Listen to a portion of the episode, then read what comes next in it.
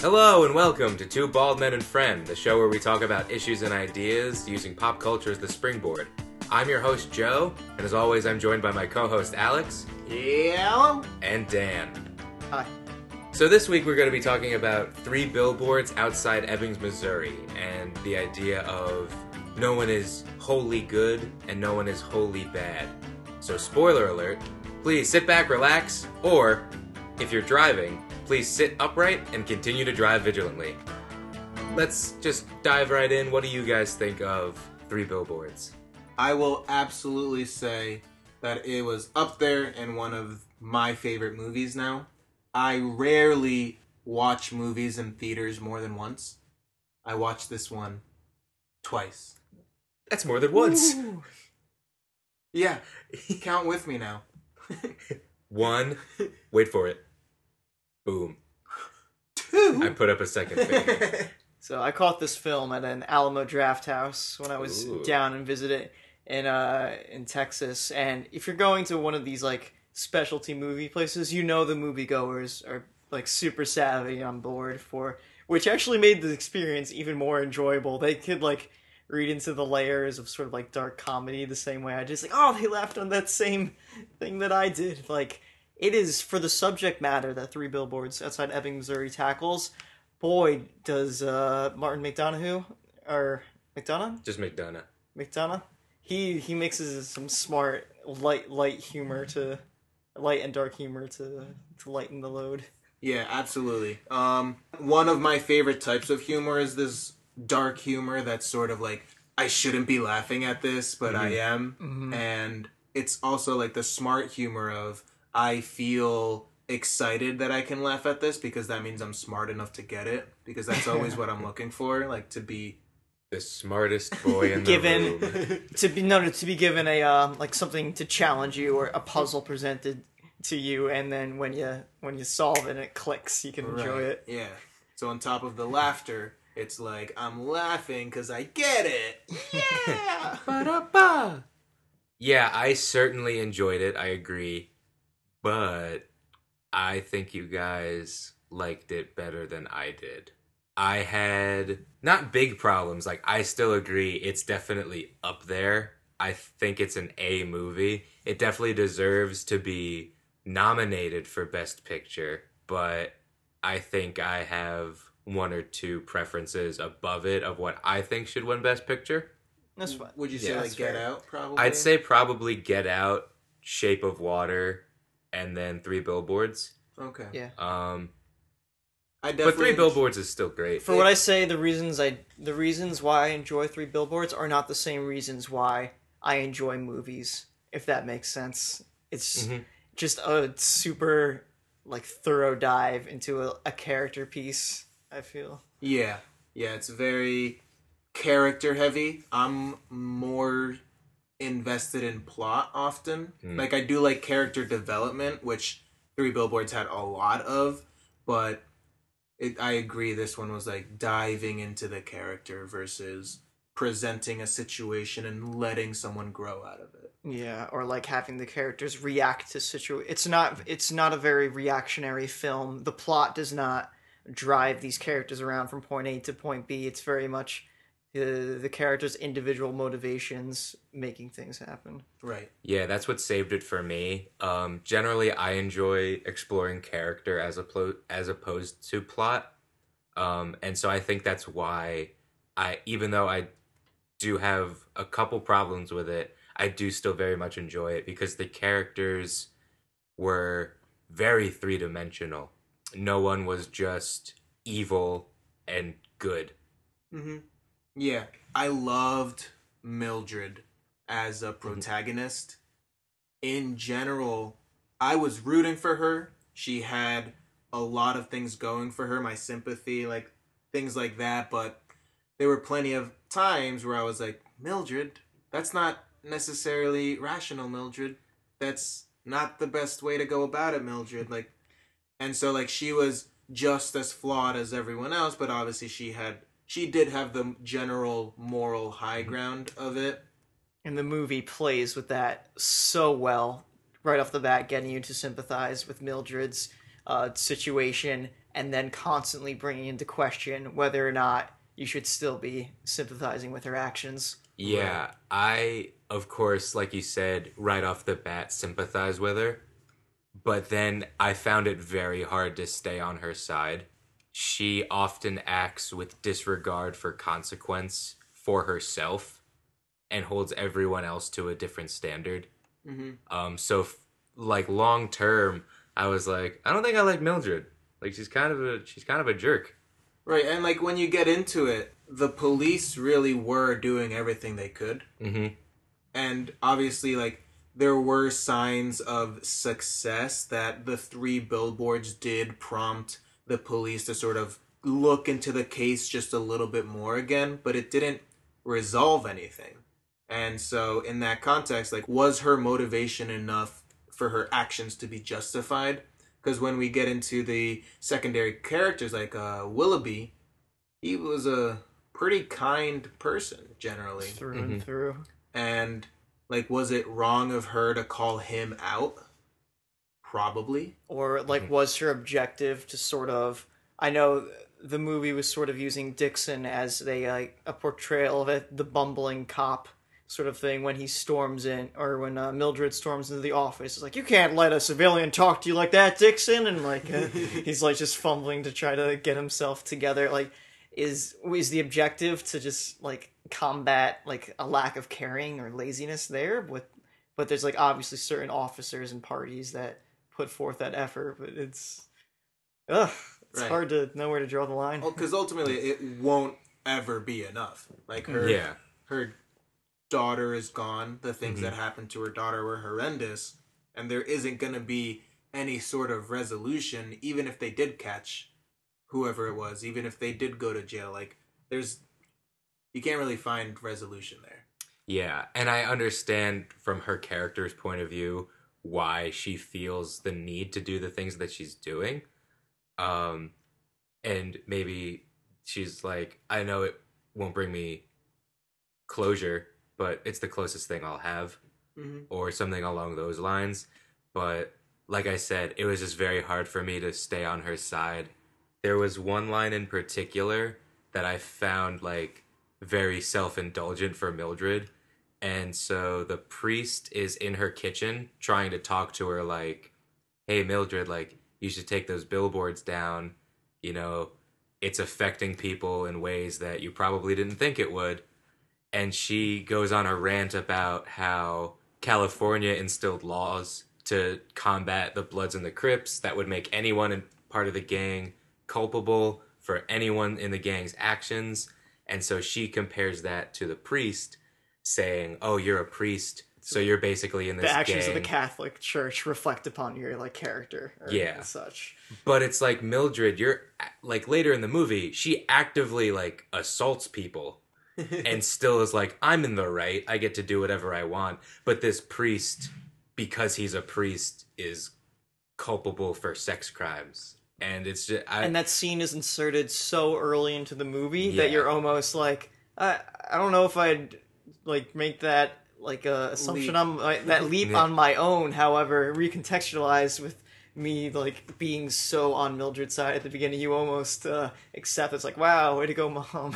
I was into it. I really liked that sort of monologue that she had about it. Not because I think she's right, not because I think priests are culpable for the reflection of the Catholic Church, but just an acknowledgement that one, the Catholic Church needs reform, and two, how racist that law was of making Mhm. people culpable for joining a gang and then and then like forcing them to go to jail just because a gang member did something. And it's not like one that didn't prevent people from joining gangs, but it was also very inconsiderate to think about why do people join gangs. And if I've learned anything from the outsiders that I had to Mhm. read in 8th grade, like gang is family and it's not Mhm. just about like being tough and killing people. It's literally if I don't join a gang, then I'm more vulnerable and more in danger of violence than if I do join a gang. So it's completely dismissing and not resolving any issues that come with gang membership. yeah, it was definitely an interesting point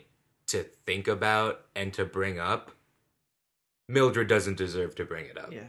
Is Oh, what. I'm getting Which at. it all circles back to Mildred trying to find reason for the because Uh-huh. of, what, of what happened to her daughter. There's even that line early on. It's like, oh, Chief Willoughby, you got time to be worrying about my billboards and could be spending that time stopping another like uh, team from getting raped and mil- murdered. Yeah, I agree. Yeah, like, I- I like I'm that not on her side with that, but specifically with, with this quote, and I'm not trying to defend it this hard, but I'm gonna anyway. Uh, I think she was just looking at.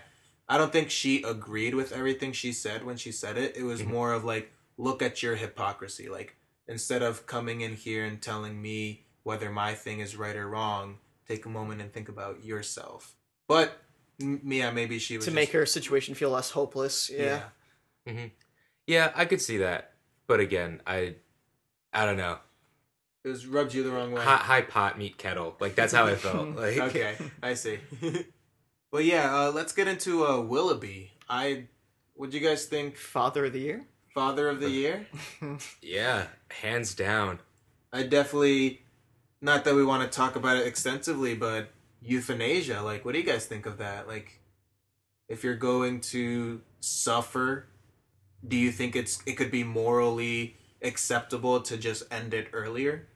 Um, it- yeah, I. It's definitely a loaded question that I don't know. Wasn't like, prepared to answer Yeah. with this movie. Yeah. uh, I don't know if I have um a yes or no answer on this, but I will like the way it came about in the movie.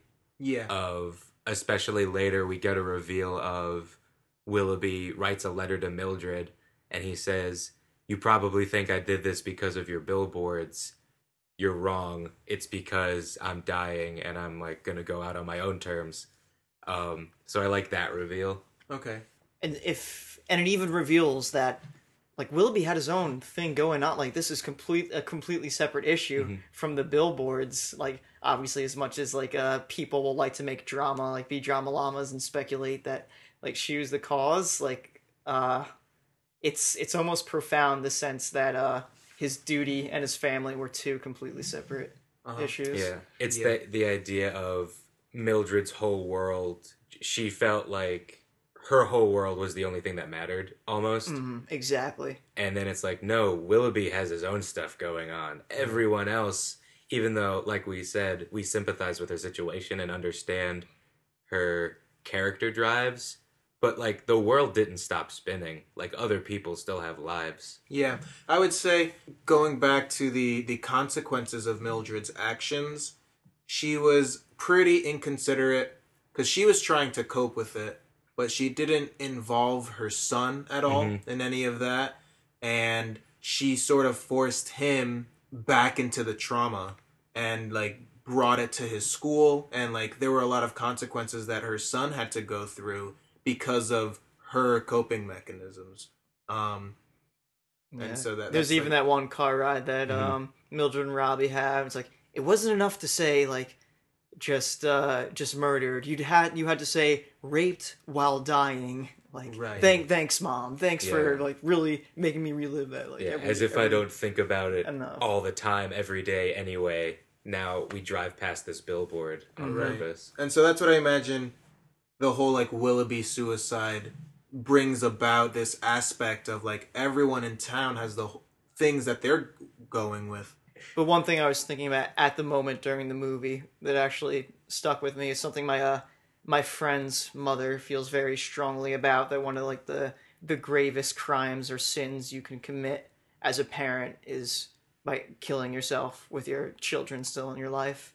So it, that like that like Brum was like, oh, it's like is that like wrong of Willoughby to like uh to not allow his like his children to get the most time like with him to grow up like with their father? Like right. And i think willoughby definitely admits that it's a selfish act. Yes What I'm do you glad- think of euthanasia, Alex? and i really yeah i didn't mean to put you guys on the spot no no wait, it's a question that the movie raises for sure. Um it definitely brings the question of like because he he says that it, it's selfish but he also sort of sets an argument of i don't want you to watch me wither because i know how hard that's going to be for you. Obviously mm-hmm. he can't he shouldn't be deciding for other people that kind of thing Yeah. but he does acknowledge that it's it's his choice and like it was selfish.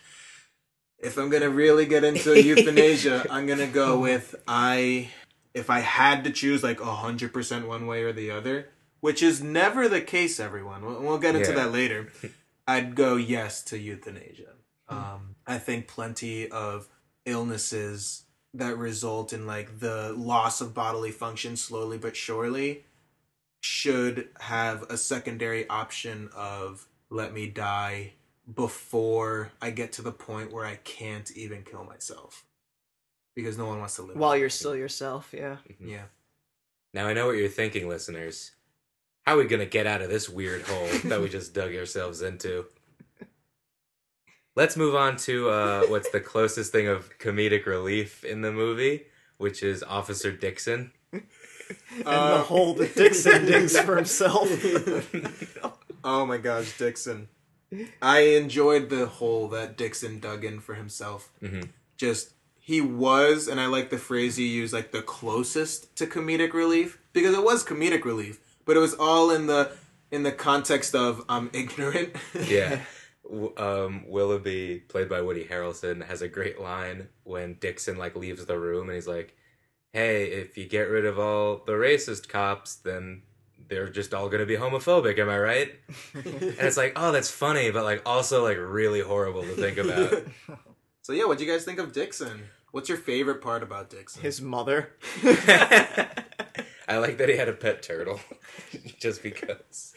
I think one of my favorite parts was with the mother, like where she's like, "Well, have you tried going after her friends?"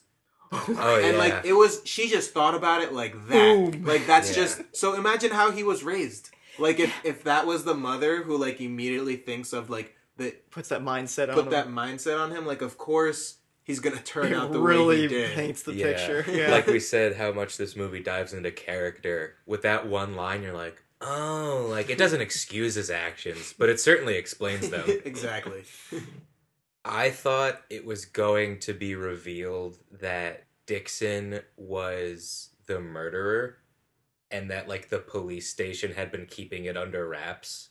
So it was like this thing of okay. like so you were still sort of watching with the mindset that it was this solvable, like crime. Yeah. Okay. and so looking back on it, I really enjoy that that wasn't the case because Dixon has a really nice turnaround. hmm And then, like Dan said, it wasn't a solvable case. It was a situation, much like in life, where there is just no answer.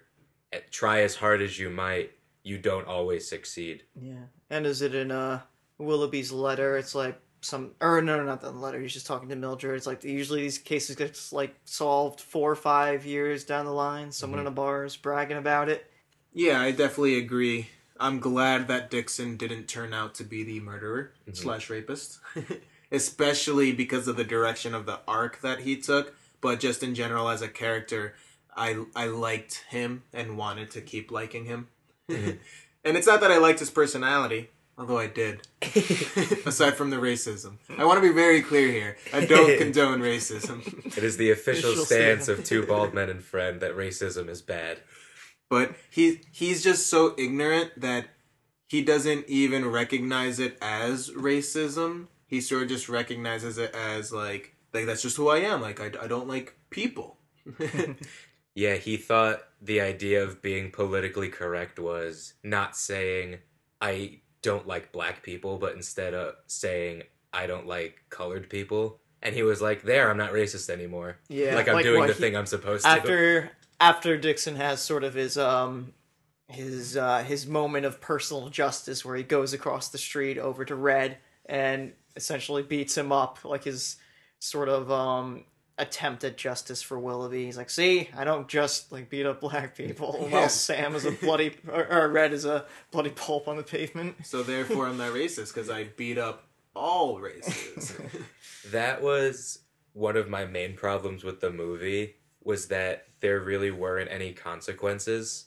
So Dixon beats up the character Red and his secretary, throws Red out of a window in front of the new police chief, and he just gets fired. Like he doesn't get under arrest. he doesn't have to pay a fine. He just gets fired. Yeah, I mean Dixon thought it was an absurd uh, consequence, but Yeah, like he was like, "What, What are you kidding mean? me?" Yeah, What he was like legitimately shocked, and it's I think because consequences don't exist exist in this world because Mildred drills a hole into a dentist's thumb and kicks two teenagers, and the biggest uh, consequence she gets is she gets a little intimidated by the police for like five minutes. Um, I will say though, I was very on her side when she drills the hole into the. Oh yeah, that man! Way to make me hate dentists all over Yeah. again. Yeah, because uh, that dentist. Don't was- get me wrong, the dentist was also wrong. Yeah, Yeah. like that. I I am definitely okay with Mildred claiming that was self defense and not getting consequences for that because that dentist was ready to drill into her mouth and take a tooth out Wow, she out of was- anger of the billboards. Imagine how angry he's gonna be when he finds out Willoughby killed himself. Yeah. Like, Yeah. if that's what scares me the most is people in a position of power acting irrationally out of fear. It's uh, definitely a scary situation for Mildred. Yeah, and that made me think of a lot of real life situations where it seems there's no consequences because the police in the movie operated in this way of, well, we can do whatever we want. We're the cops. Like, how do we get in trouble? I recently saw an article on Facebook about two cops that shot and killed a person with a knife. wait, they shot knives at him to kill him. Okay, let me rephrase that. Someone had a knife and the cops shot and killed them. Okay, okay, that makes. I mean, it makes more sense, but it's less fun. But it's yeah, okay. it's a picture what you will. Um, and there were a lot of comments from either police officers or I guess just general supporters of the police, which we all should be. But um, there was a a comment from a local resident in the article, and they said something along the lines of like, "Why didn't they just shoot him in the leg to get him down? Why did they have to kill him?" And all the comments were like, "Oh yeah, why don't they just shoot him right in the big toe or shoot the knife out of his hand? Like that's realistic too, right?" And so their whole premise was, "What a ridiculous idea that the police be accountable." And I it kind of made me scared that that's the option.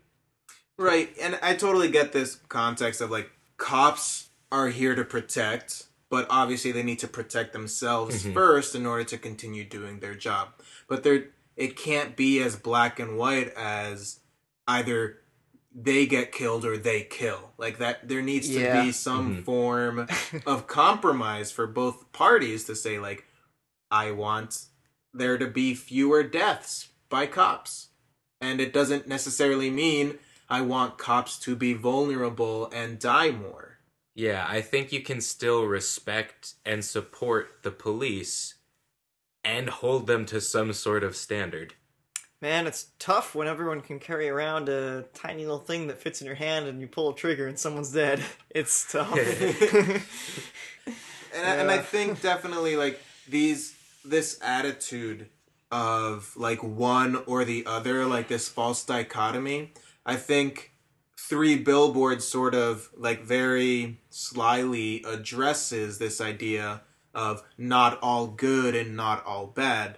And in today's culture, we sort of have that. Like, Mhm. if you're not on my side, then you are against me. And those are the only two options. And it results in a lot of Facebook wars. It results in a lot of scary legislature.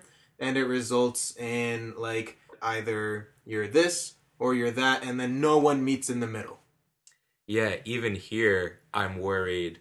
Oh, we shared what I felt was a reasoned example, but now a bunch of our listeners are like, oh, well, I'm not going to listen to them anymore because they're on the other side.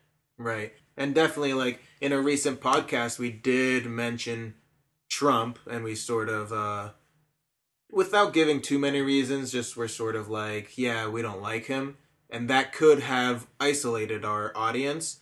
And it's, it makes sense not to want to hear opinions that differ from yours, or at least it makes sense to not want to feel attacked and it makes sense to not feel like you have to get defensive of your opinion.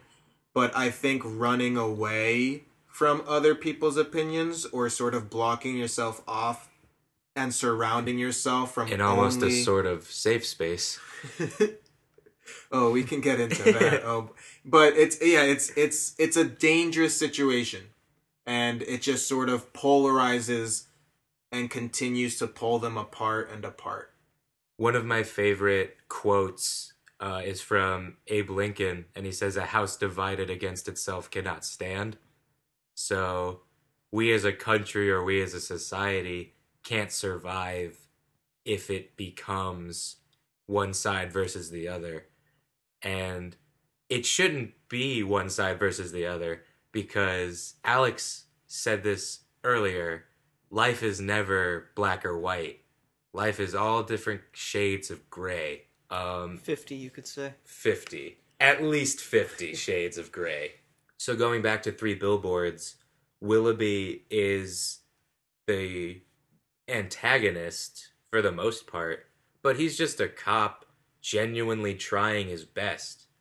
But it's still framed that he's the bad guy but what i really liked about three billboards was it does make you think of like should he be the bad guy mm-hmm. it's not the black and white this side is the bad this side is the good it really presents you can root for any character really Right. And also, like with Dixon, like he is the racist, fumbling idiot, bumbling idiot cop, but is he redeemable? And in what context can he overcome some of his like bad habits, if we want to be light about it? um, and sort of put him in a light where all of a sudden I'm rooting for him, and they did it.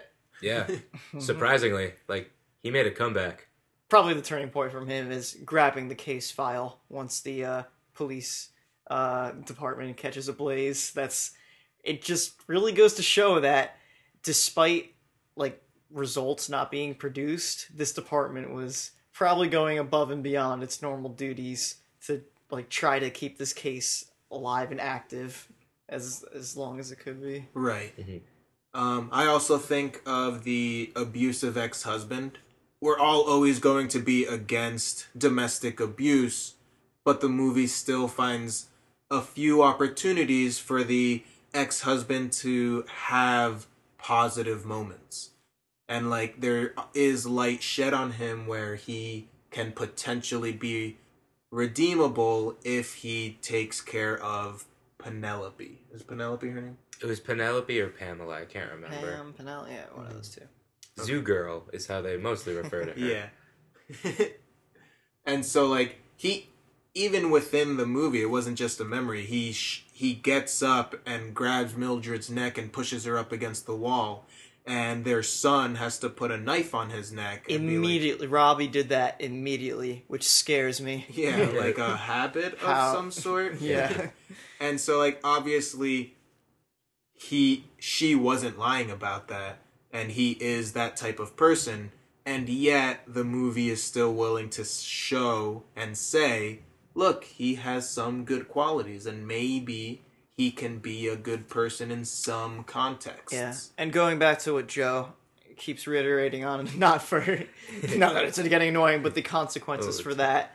The movie it also brings up the question. Well, it's it's his word against mine, mm-hmm. which was like what it was in the dentist situation. It's like, oh, the mm-hmm. dentist guy said this, whatever. It's like, well, I guess it's his word against mine. It's like, it's like, yeah, but I was beaten. I was like, oh, I guess it's just your husband's word against yours then. like, mm-hmm. whew. That's a scary thought. But I definitely want to get into this whole not just false dichotomy, but this like polarizing extremes that's a real danger to our culture and our society and moving forward. Like if we can't find ways to compromise or view each other in different lights and sort of step into what someone else's motivation is, the way that the movie does a great job of showing, then our society is really gonna take a dive. yeah, I remember sort of. I think what you're getting at. Um, my senior year of college was the 2016 presidential campaign. And that's when Bernie Sanders came out and became very relevant to a lot of people my age. So a lot of people on campus became Bernie supporters.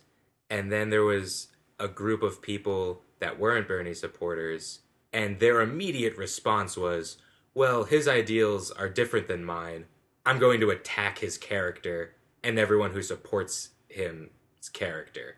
Not, oh, let me present a different option, but rather, no, if you support this, you're an idiot. And Right. that's very problematic. Like, we need to be able to have discussion and not just shoot down another person's idea. Exactly, and like right now it's happening like, oh, if you support Trump, then you're a racist. And as much as I might instinctually like feel that sort of like sense of like how can you continue justifying?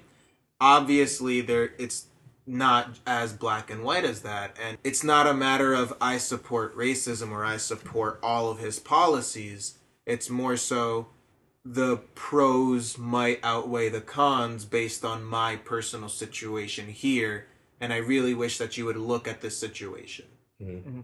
and that's what we need to start doing I make more money and don't want it taxed, so I think you know.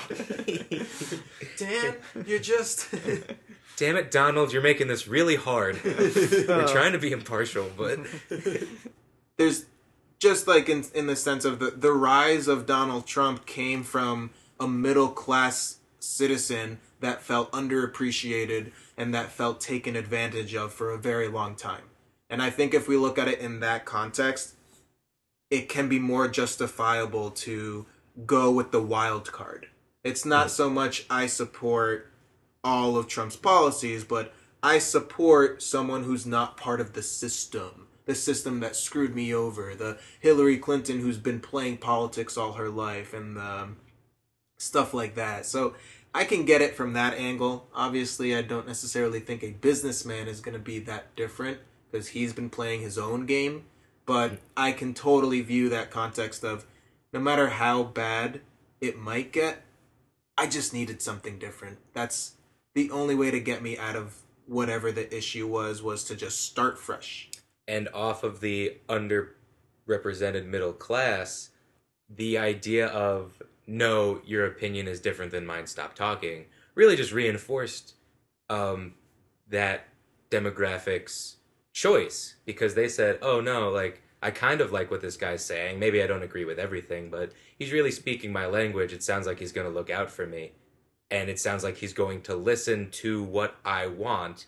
And everyone that was against Trump said, no, stop talking. That's dumb. Which It's is like- not listening to what they want. Exactly. I hear you. Thank you. I wonder if any Trump supporters are still listening after Yeah. that flat.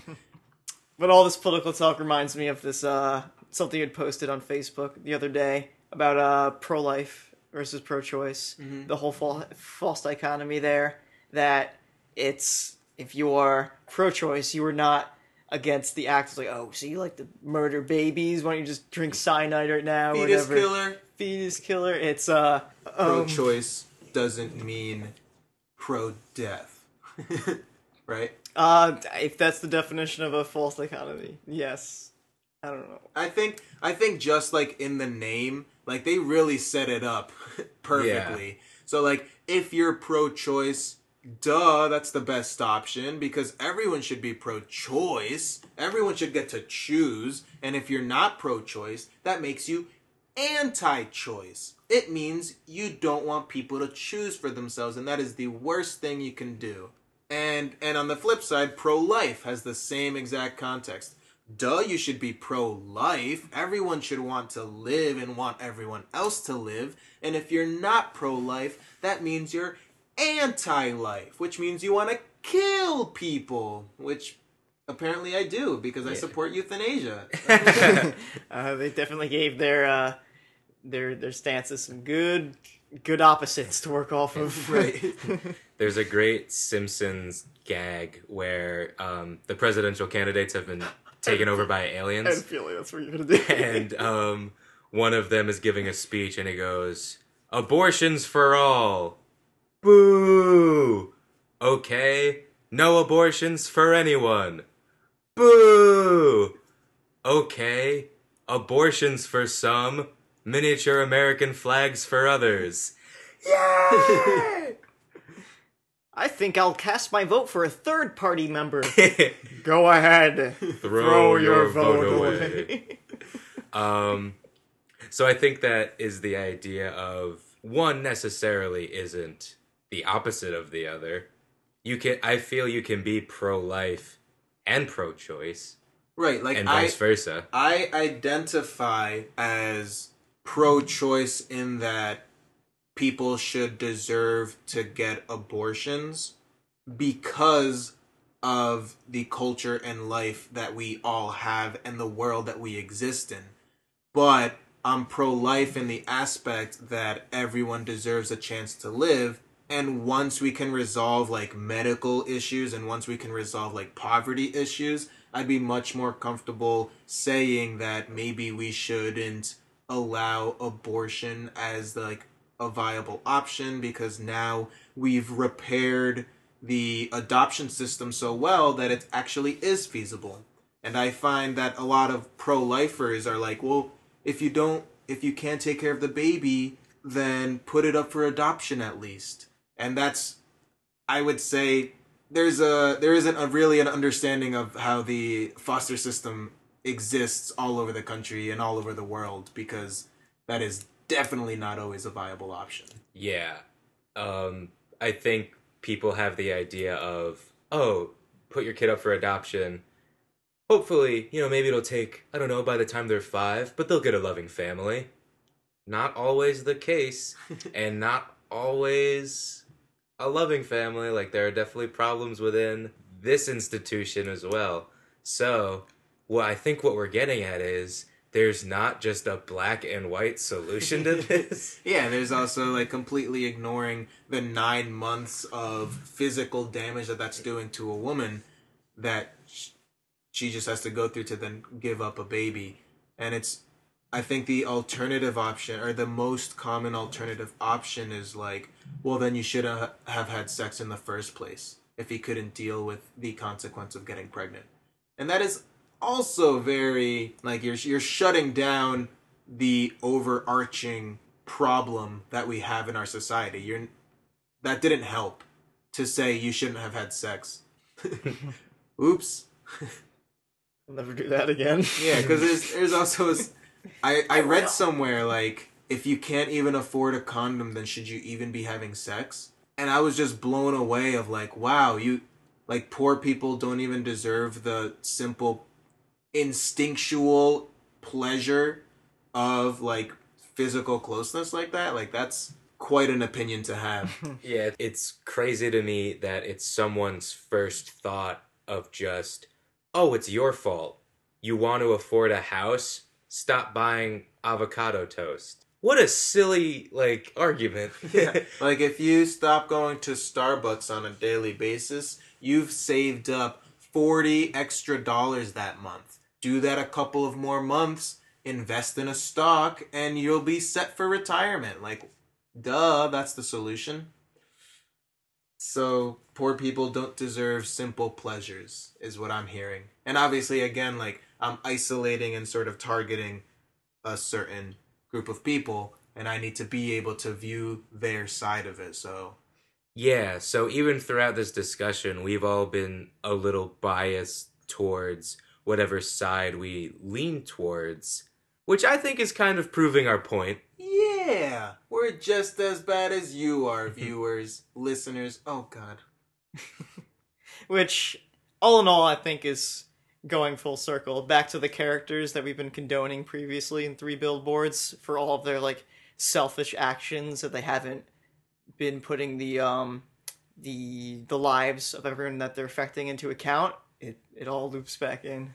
But yeah, like I think just what we're trying to get at at the end here is see if you can try to step out of your shoes, see if you can step into someone else's. And it doesn't mean you need to agree with them. That doesn't mean condone their actions. But if we can find a reason or a motivation, we're more likely to understand them and then we are more likely to find a compromise with them. That's all for this week. Thank you all so much for listening. Please tune in next Thursday when we talk about Black Panther and whether heroes are born or made. If you liked us, please find us on Instagram and Twitter at two underscore bald men and find us on Facebook. Thank you all again so much, and if you were driving, we hope you got to your destination safely and on time.